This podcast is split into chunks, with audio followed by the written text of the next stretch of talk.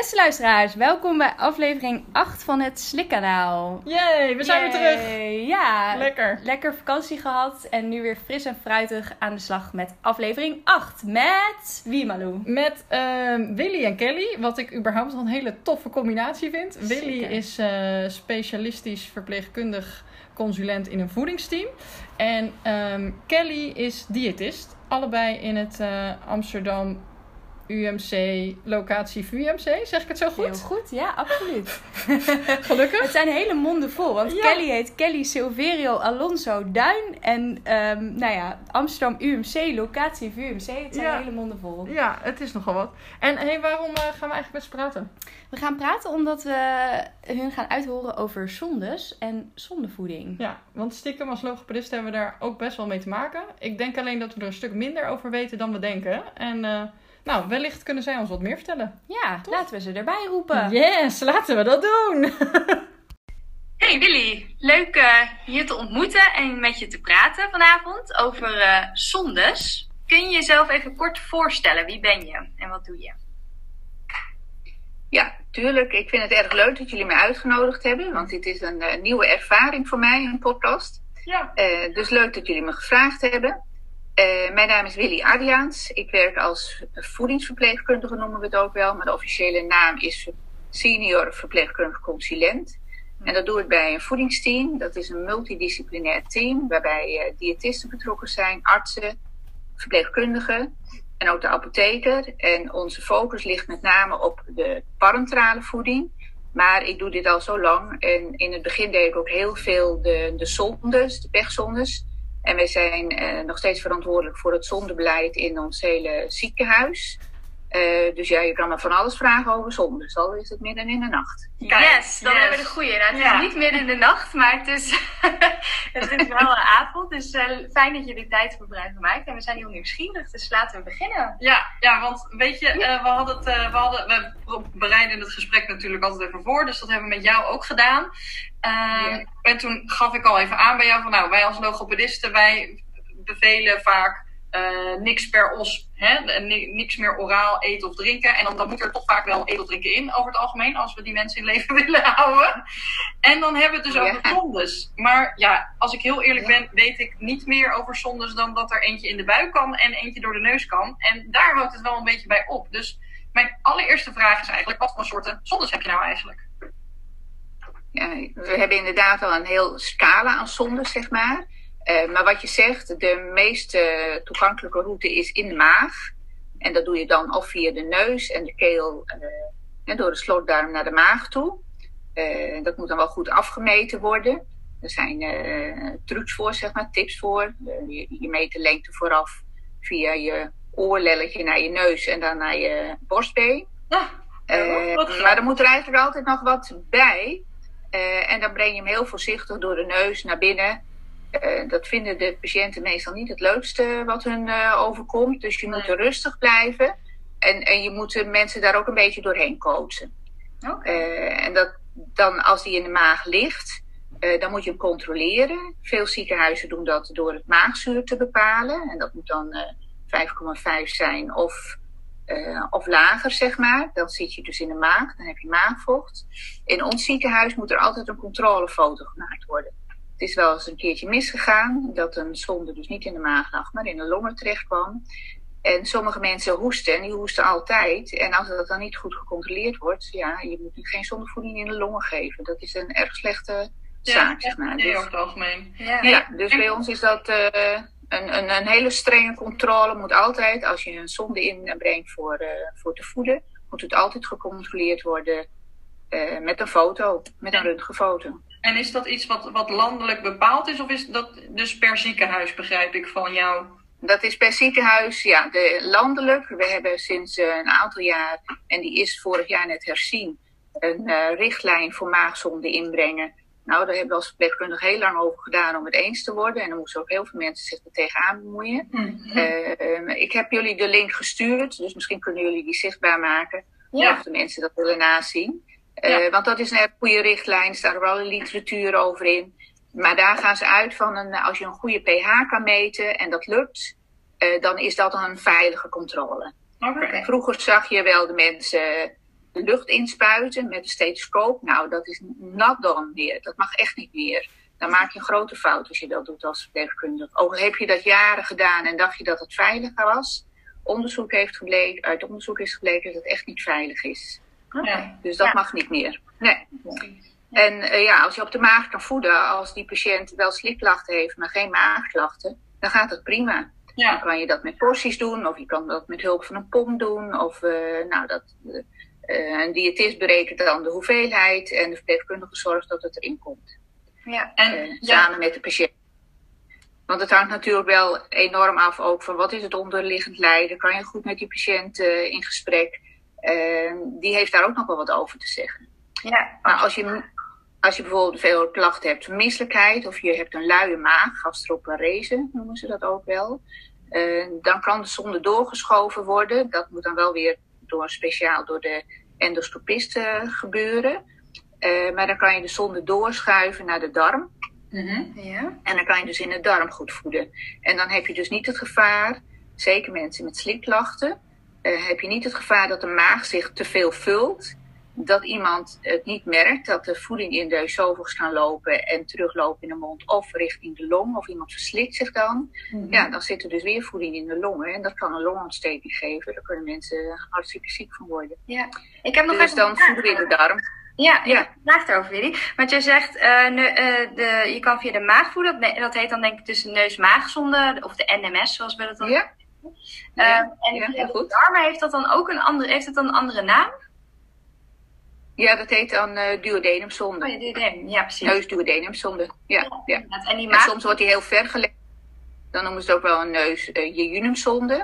Eh, maar meestal is in het duodenum is, eh, is, is goed genoeg. Maar dat, na het jejunum wordt nog wel eens een keertje gedaan als er, als er een obstructie zit, zeg maar, in het duodenum. Dat ze de zonde nog weer verder kunnen leggen. Ja, En wat ik zei, dat doet een eh, endoscopist. Hè, dat gebeurt op de endoscopieafdeling. Maar ook een radioloog, die zou het ook kunnen doen. En tegenwoordig is er een methode eh, met een eh, elektromagneet. En dat kunnen verpleegkundigen doen. Maar dan moet je wel een goede anatomie hebben. Dus dan moet je patiënt wel normaal zijn van binnen. oké. En dan kunnen ze het, met, hebben ze een scherm erbij en ook weer geduld. En dan kunnen ze toch de route vinden, de, de uit- maaguitgang, zeg maar, om de zonde dan. Zien ze dat in beeld van ja, deze zonde gaat goed naar de darm toe. En dan hoef je dus geen endoscopie, want dat is natuurlijk ook weer niet zo plezierig. Nee. Een dikke slang eh, in je, in Nee, je dat is keel. Hey, en Dus ja. Oh, ja je, je, we hadden het net even over, zeg maar, waar gaat de zonde naartoe? Heb je ons nu wat meer over verteld? Ja. Maar ik was ook een beetje benieuwd naar, zeg maar, waar komt de zonde vandaan? Om het zo maar even te zeggen. Want ehm, je kan natuurlijk via de neus naar binnen, maar ook via de buik. Toch? Ja, ja.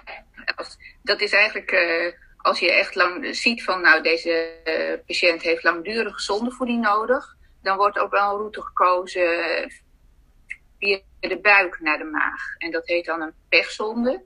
En dat is niet pech met CH, maar pech met een G. Dat heet dan officieel percutane. Endoscopische gastrostomie. Nou, dat zegt niemand, dat snap je wel. Dus dat heet gewoon pech. Eh, en heel veel verpleegkundigen die noemen ook alle zondes die via de buik ergens naar binnen lopen, dat noemen ze een pechzonde. Maar ook daar kan ook de zonde in de darm geplaatst worden. En dan heet het weer een jejunostomie-zonde. Dus ja, er zijn vele termen. En als je er in het vakgebied zit zoals ik dat dan zit, dan is dat allemaal een eitje. Ja. Eh, maar ook voor de gewone verpleegkundigen en ook voor logopedisten is dat niet allemaal zomaar een eitje. Dat is toch best nog wel een beetje ingewikkeld. Ja, precies. Ja, want wij zien, ik, ik weet nog in een ander ziekenhuis toen ik daar werkte, toen he- heette het in één keer PRG. Toen dacht ik, huh, het heet toch pech? Is dit dan een typfoutje? Maar dat is dan ook weer anders. eh. Ja, dan is hij door de radiologie. Dan staat er voor radiologisch ingebracht. ja, ja, dus zo zijn er heel veel spannende termen. ja, en je hebt, ook, ja, je hebt ook nog chirurgen die het doen, maar dan is het wel een kleine operatie, zeg maar. Eh, ja, en dan heet het weer, dan, dan is er geen R en geen endoscoop. Dus dan heet het gewoon een percutane gastrostomie. Mag ik heel kort nog PG? even een vraag stellen? Want dan zeg je dus PEG en PRG. Dat zegt dus eigenlijk meer iets over hoe die geplaatst is. En niet zozeer over waar die in het lijf zit. Dus het is niet een, een ander materiaal Nee. of zo. Of een ander, andere plek. Het is dezelfde Nee, plek, alleen door iemand anders geplaatst. Ja. ja. Oh. Soms is, eh, is het ook wel een beetje ander materiaal. Eh, want de endoscopen die kunnen het via een uh, trekmethode doen, een uh, poolmethode. En radiologisch en, en zeg maar de chirurg die moet hem altijd via de buik plaatsen. En als je hem trekt, dan trek je hem via de keel. Ja, dat is een beetje ingewikkeld misschien om uit te leggen. Maar dan gaat er, doen ze met een klein gaatje in de maag vanaf de buik, doen ze een draadje doorheen. Dat draadje trekken ze door de maag en de keel naar buiten. Aan dat draadje bevestigen een zonde. En die trekken ze dan, nou ja, een hele grote vlosdraad moet je je dan maar even iets bij bedenken. En dan trekken ze zo op zijn plek via die keel naar de, naar de buikwand toe of naar de maagwand toe. En dan bevestigen ze aan de andere kant een plaatje. En dat zijn zondes die kunnen echt lang blijven zitten. Van een jaar tot jaren. Oké. En als het, als het met een ballonnetje geplaatst wordt, hè, als het ergens uh, ingebracht wordt in de maag via de buik, maar dan zit er een ballonnetje en dat ballonnetje wordt gevuld met water. Dat zijn, nou, die, die, die gaan geen jaar mee. Zo'n ballonnetje kan eerder stuk gaan en dan kan het eruit vallen. Dus die worden wel, uh, ja, iedere paar maanden of zo worden die vervangen. Oké. En, en hoe heet dat dan nog anders weer met zo'n ballonnetje? Uh, ja, dat heet een pechballonzonde. Ja. ja, precies. Oké. Ja. ja. Ik was nog even benieuwd. Um, wow, de tijd gaat echt snel, uh, Willy. Dat is niet, niet te geloven. Um, uh, soms zie je uh, mensen die best wel een tijd aan de neus-maagzonde zitten. En dat de overweging is van moet deze persoon niet een pechzonde krijgen of een PRG. Um, weet jij hoe, hoe lang het gemiddeld is dat iemand een neus-maagzonde of dat er contra-indicaties, hoe zeg je dat? Dat er complicaties ontstaan van langdurig neus-maagzonde gebruik? Weet je daar meer over? Ja, dat, dat hangt er. Kijk, een neus-maagzonde mag op zich wel een tijd blijven zitten. Als je goed materiaal hebt, polyurethaan bijvoorbeeld. Uh, dat kan echt wel wat langer zitten, weken. Uh, maar zes weken is ergens wel, hè, een paar maanden, zes weken en twee maanden.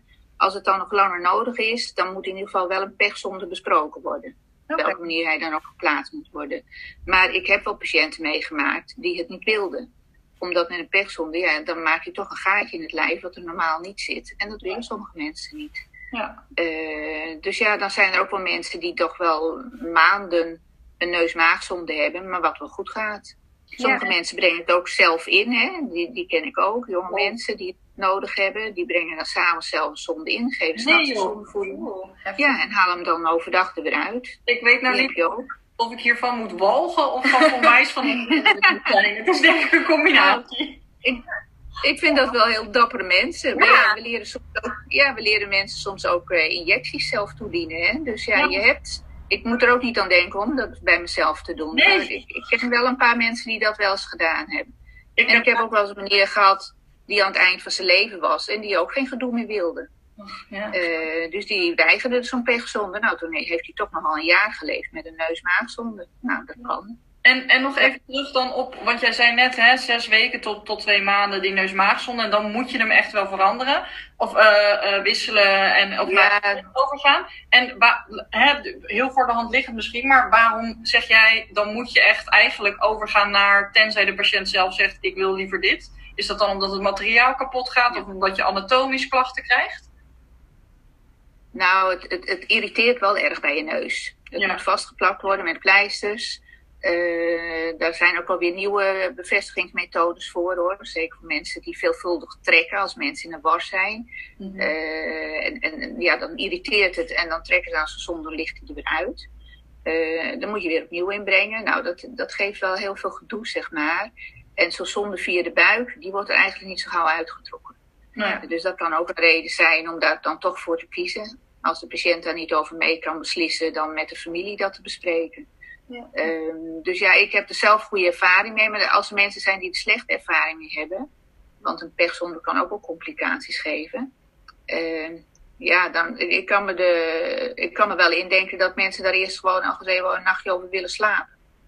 Ja. En dan zijn ze, ja, Ja, dat, dat ben ik helemaal met je eens hoor. Ik bedoel, het is inderdaad uh, aan de ene kant nogal wat, aan de andere kant inderdaad zo'n ding door de neus, uh, zeker voor langere tijd. Nou ja, tenzij je dus zo'n Ja. rolster bent dat je het gewoon zelf inbrengt. Maar, ja. En zeker voor jullie vakgebied, hè, als mensen last hebben met slikken omdat daar een zonde zit in dat gebied, Ja. eh, dan is het toch wel heel plezierig dat die zonde verplaatst wordt naar de buik. En dan kan je veel beter ook de sliktherapie geven. Ja, ik, ik ben het helemaal met je eens. Ik ben ook blij dat je dit even zegt. Ja, Ja, ja, zeker. ja. dus niet te Dankjewel. bang zijn voor een pechzonde. Nee. Hey, ehm, Willy, we zijn alweer een kwartier ver. Ja. Ja. Heel rap gegaan. Is er iets waar- waarvan jij echt denkt van, nou, dat moeten jullie als logopedisten nog wel echt weten? Of, nou ja, dit laatste wat je eigenlijk al zei, was al zoiets. Nou, jullie eh, hadden het net ook over eh, wanneer wordt er een maaggevel geplaatst. Maar ja, de methode is eigenlijk hetzelfde, maar die zijn vaak dikker. En dan loopt de, eh, de voeding of de, de maaginhoud loopt er dus uit. Ja, precies. Dan gaat hij ondertussen een telefoon. Ik hoor het. eh, ik zat al te kijken naar onze telefoon. life got in the way. Ja. Excuus, excuus dat gebeurt. Nee, gebeurt, dat is het leven. We hebben al katten gehad, verbindingen die niet goed gingen. Ja, de telefoon kan er ook nog Ja. voorbij. Ja, ja. Ja. Hey, super bedankt. Ehm heel Ja. erg. ja. Ja. Ja, ik vind heel. Ik moet oprecht zeggen dat. eh, kijk, wat ik net al aan het begin zei, dat we wel iets weten over zondes, maar toch vrij minimaal. En wat je me nu vertelt, dat ik dan ook wat meer weet over waar dat ding dan naartoe gaat en waarom die lager zou liggen of niet, vind ik wel echt. Nou ja, dat, ook voor mijn behandeling is dat wel. Ik denk niet dat ik echt andere adviezen ga geven, maar ik vind het wel fijn om te weten wat er dan daarna dan gebeurt op het moment dat ik in ieder geval op een MBO-beleid iemand zet. Dus Ja. Je kunt het altijd ook even met een verpleegkundige overleggen. Hè? Als jij denkt van ik loop een beetje vast met mijn therapie, hoe sta jij er tegenover? Ik heb gehoord dat Ja. er op een andere manier van plaats is. Hoe denken jullie daarover? Dan maak je het in ieder geval, of met de arts, behandelende arts, dan maak je het in ieder geval bespreekbaar. ja, Ja. Ja, zeker. Nou, fijn. Hey, ga jij snel je nou bed nogmaals dank, veel succes. Ja, ik ga eens even kijken wie er gebeld heeft. Dat was Willy over zondes. Top. Fijn. Leuk die telefoon. Ja, Jij lag onder de tafel. echt. Ik had het niet meer. En ze blijft gewoon doorpraten. Wat een heldin. Echt, Ja, heel dikke credits. Ja. Kan ik niet. En we hebben het er niet uitgeknipt, want het, was wel, het stond er wel mooi op. Ja, soms, soms is het leven zo. Soms gaat de telefoon, mensen. Ja. Nou, leuk. Door Ehm, naar de volgende. Door naar Kelly. Let's go. Over zondes. Voeding. Zonder voeding. Zonder voeding. Hey Kelly, leuk dat je erbij bent. Gezellig. Ehm, Hi. Hi. Jij bent eh, de diëtist bij het eh, Amsterdam UMC, locatie VUMC. Wat een mond vol. Kun je even Dat vertellen, kun je vertellen wie je bent en eh, wat je daar doet? Ja, nou, mijn naam is Kelly Silverio Alonso Duin. Mijn man komt uit Cuba, voor alle Ah, duidelijkheid. vandaar. en ehm, ik werk sinds twee jaar bij Amsterdam UMC, locatie VU Medisch Centrum.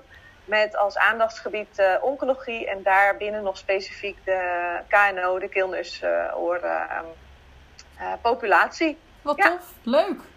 Heb je altijd hier op deze locatie gewerkt? Of ook nog, eh, hoe, lang, hoe lang ben je aan het- al in het werkende leven als diëtist? Ja, ik eh, werk eh, nu tien jaar als diëtist. eh, om en nabij. En daarvoor heb ik in het ziekenhuis in Alkmaar gewerkt. eh, Noordwest ziekenhuisgroep in Alkmaar. Ja. Heel leuk, Ja. ja. ja. Hey, we gaan met jou hebben over zondevoeding. Hiervoor hadden we al met Willy gesproken over zondes. Dus we weten nu alles hoe, eh, hoe dat werkt. Ehm, maar dan, ja, vervolgens ga je voeding toedienen. Ehm, kun jij als eerste vertellen, zijn er verschillende soorten zondevoeding? Of is er één soort? Er zijn vast honderden merken, maar misschien ook niet. Ehm, kun je daar iets meer over vertellen? Ja, eh, ik kan je zo eh, vier of vijf merken opnoemen. En al die verschillende fabrikanten, ehm, waarvan Nutritia een hele bekende is in Nederland, maar je hebt bijvoorbeeld ook Fresenius, eh, die hebben dan een, een eh, assortiment aan zondevoedingen met meer of minder calorieën, meer of minder eiwitten, eh, verschillende soorten vetten. Dus daar zijn heel veel verschillende samenstellingen in.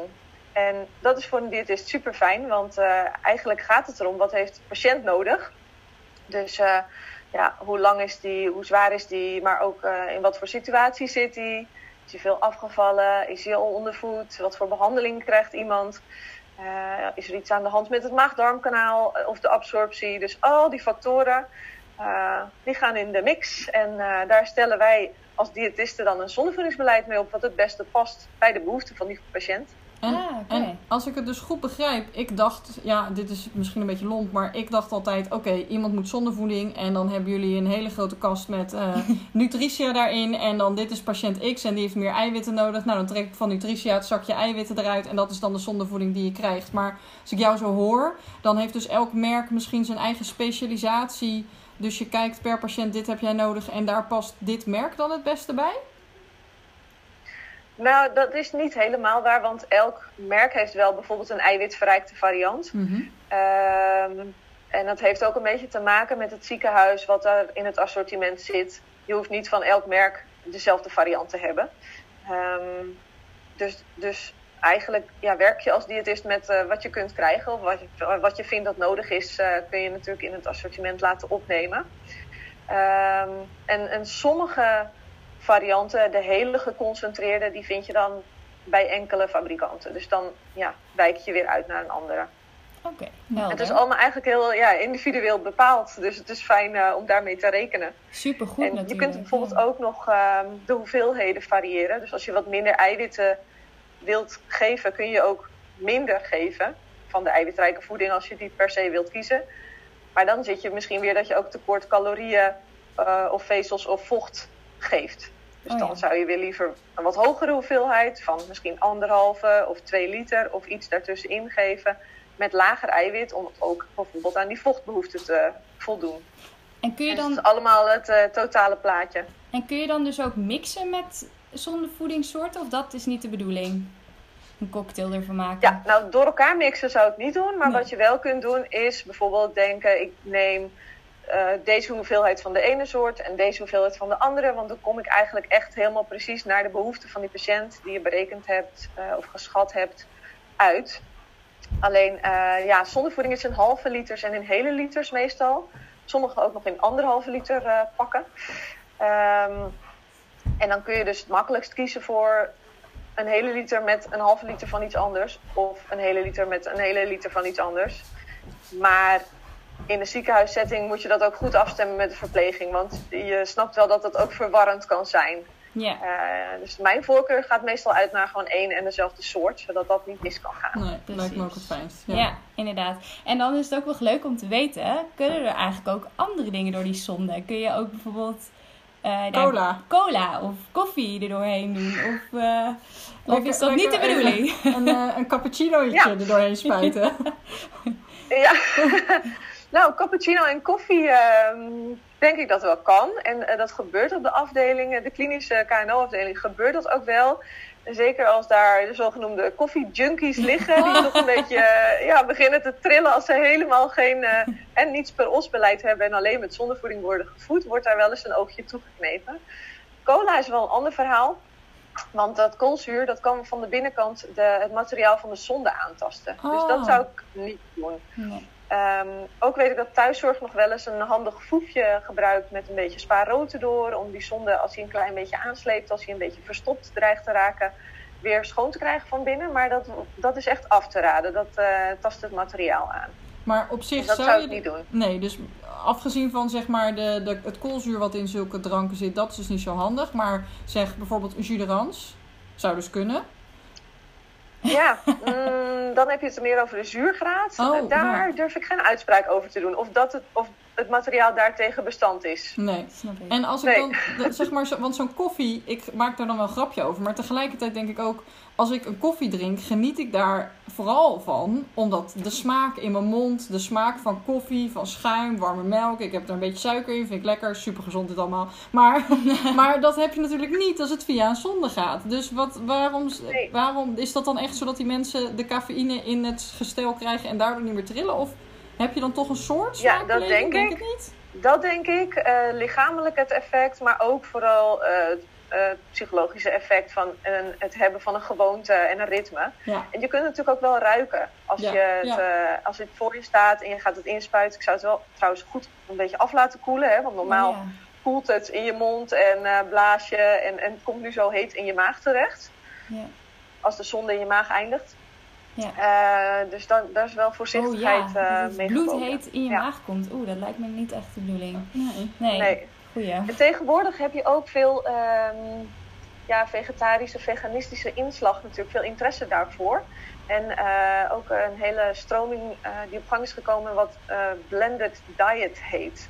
Oh. Daar weet ik niet al te veel van af, maar dat komt neer op normale voedingsmiddelen die in de blender zijn gestopt met x hoeveelheid vocht natuurlijk daarbij om op hetzelfde dikte-niveau als zondevoeding te komen en dat dan via de zonde eh, toe te dienen. Vooral Oh ja. bij kindjes is dat heel eh, ja, populair aan het worden. Ah, oké. Dus, dus het is niet gezegd dat er alleen maar zondevoeding door de zonde kan. Nee, Nee. precies. Nee. nee. En over koffie gesproken had ik nog wel een leuk verhaal. Oh, Ehm, vertel. ik had dus jaren geleden ook alweer een eh, meneer onder controle eigenlijk eh, na een hoofd-halsbehandeling.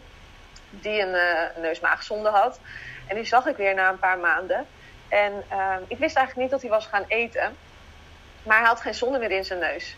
Dus ik vroeg even hoe dat zat. En hij zei, ja, nee, ik gebruik nog steeds zondevoeding. Ehm, maar ik zeg, u heeft geen zonde? Of heeft u een pechzonde gekregen? Nee, nee, zei hij, ik, ik eh, breng het elke avond in. Bij mezelf. En dan ehm, drink ik koffie. En dan probeer ik dat met de spuit uit die zonde te krijgen. En als dat dus koffie is wat eruit komt, dan weet ik dat die tip van die zonde in de maag ligt. Want die koffie Wow. heeft hij zojuist oraal gedronken. Oh, Ja. Wauw, wow. oké. Heel rock and roll. Dus dat is heel vindingrijk, was niet helemaal zoals het hoorde. Nee, precies. Oh, Maar interessant. Heftig. Mensen zo kun je koffie ook gebruiken. Ja, precies. Wow. Dus. Interesting. Hé, maar nu we Ja. toch al een Ja, beetje we hebben wel een goed gesprek met hem gehad. Of Ja, hij dan niet eh, die last wilde vervangen door, door een pechzonde. Precies. Inderdaad. ja, Ja. ja. Klinkt, klinkt als een idee. ja. Hey, en, Ja. en nu we het toch al een beetje hebben over van alles wat je door de zonde zou kun- kunnen doen. Eh, je hebt het dus net Ja. uitgebreid over zondevoeding gehad. En we hebben het al even over drinkvoeding gehad. Wat is, wat is nou het verschil daartussen dan? Tussen drink- en zondevoeding? Of is het hetzelfde? Ehm, nou, drinkvoeding kun je ook eh, gebruiken via de, via de zonde. Eh, soms vinden mensen dat nog een wat prettigere overgang, omdat ze die drinkvoeding misschien al oraal gewend zijn. En eh, dat zondevoeding toch nog weer wat klinischer overkomt bij ze. Maar eigenlijk het verschil is ja, soms een beetje de samenstelling. Drinkvoeding is wat geconcentreerder qua voedingsstoffen. Alhoewel de meest geconcentreerde zondevoeding daar ook wel gelijk aan staat weer. Dus, dus het is een beetje overlappend gebied. Grootste verschil is de smaak. Dus zondevoeding heeft eigenlijk geen smaak van zichzelf. Het smaakt een beetje als eh, ja, zeer houdbare melk. Hmm.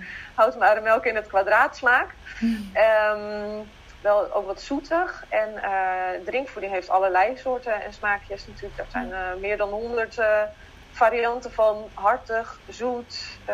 en dan eh, ja, vanille, mokka, chocola, aardbei, persik, mango, noem het maar op. Ja. Oh, dus de zondevoeding kun je ook drinken. In principe kan het in theorie. Ja. Oké. Daar had ik ook nog iemand van eh, in mijn eh behandelassortiment. Oh, ja. oh. Ja, die eh, wist niet zo goed. Die was ook gelijk aan de zondevoeding begonnen. Dus die wist ook niet zo goed van het bestaan van drinkvoeding. Maar ja, goed, die polyklinische populatie is blijkbaar heel vindingrijk. Ja. En ze was eigenlijk een beetje klaar met de zonde, maar ze had toch wel door dat ze nog die voedingsstoffen nodig had. Dus wat ze had gedaan is eh, elke dag nog een halve liter, eh, verdeeld over drie glazen ongeveer. Dat, had, dat dronk ze dan op vaste tijden, Wow. als, ja, net als dat ze de medicatie innam. Oké. Ja. Ja, Oh, wauw. Ja, het was dus niet heel vies dat ze, dat ze, er, dat ze het niet kon drinken. Maar het was niet echt... eh, ze had het anders kunnen doen als ze het aan jullie had gevraagd. ja, Ja. Ja, ja. En, en, en ja, weet ook niet hoeveel toe te schrijven is aan dan dat eh, zij geen smaakwaarneming meer had. Maar dat heeft misschien juist een positieve bijdrage Ja. geleverd Ja. Aan, eh, aan dat zij dit op die manier deed. Ja.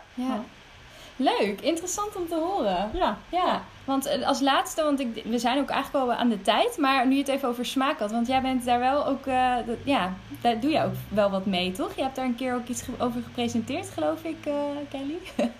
Ja, ik heb. ehm, ehm, nou goed, er was een oproep voor een voedingcongres. in het begin van dit jaar. Die oproep was dan eind vorig jaar. En voor een vindingrijk idee. Ehm, waar ik tegenaan loop is dat heel veel mensen dus smaakverlies hebben. en niet zo goed weten waar ze dan daarmee terecht eh, kunnen. En er zijn wel heel veel kookboeken over. maar als ik die adviseer, dan komen de mensen toch weer terug van ja, ik eh, ben geen kok. of ik vond het te ingewikkeld. of ik heb al die ingrediënten niet. of geen geduld ervoor.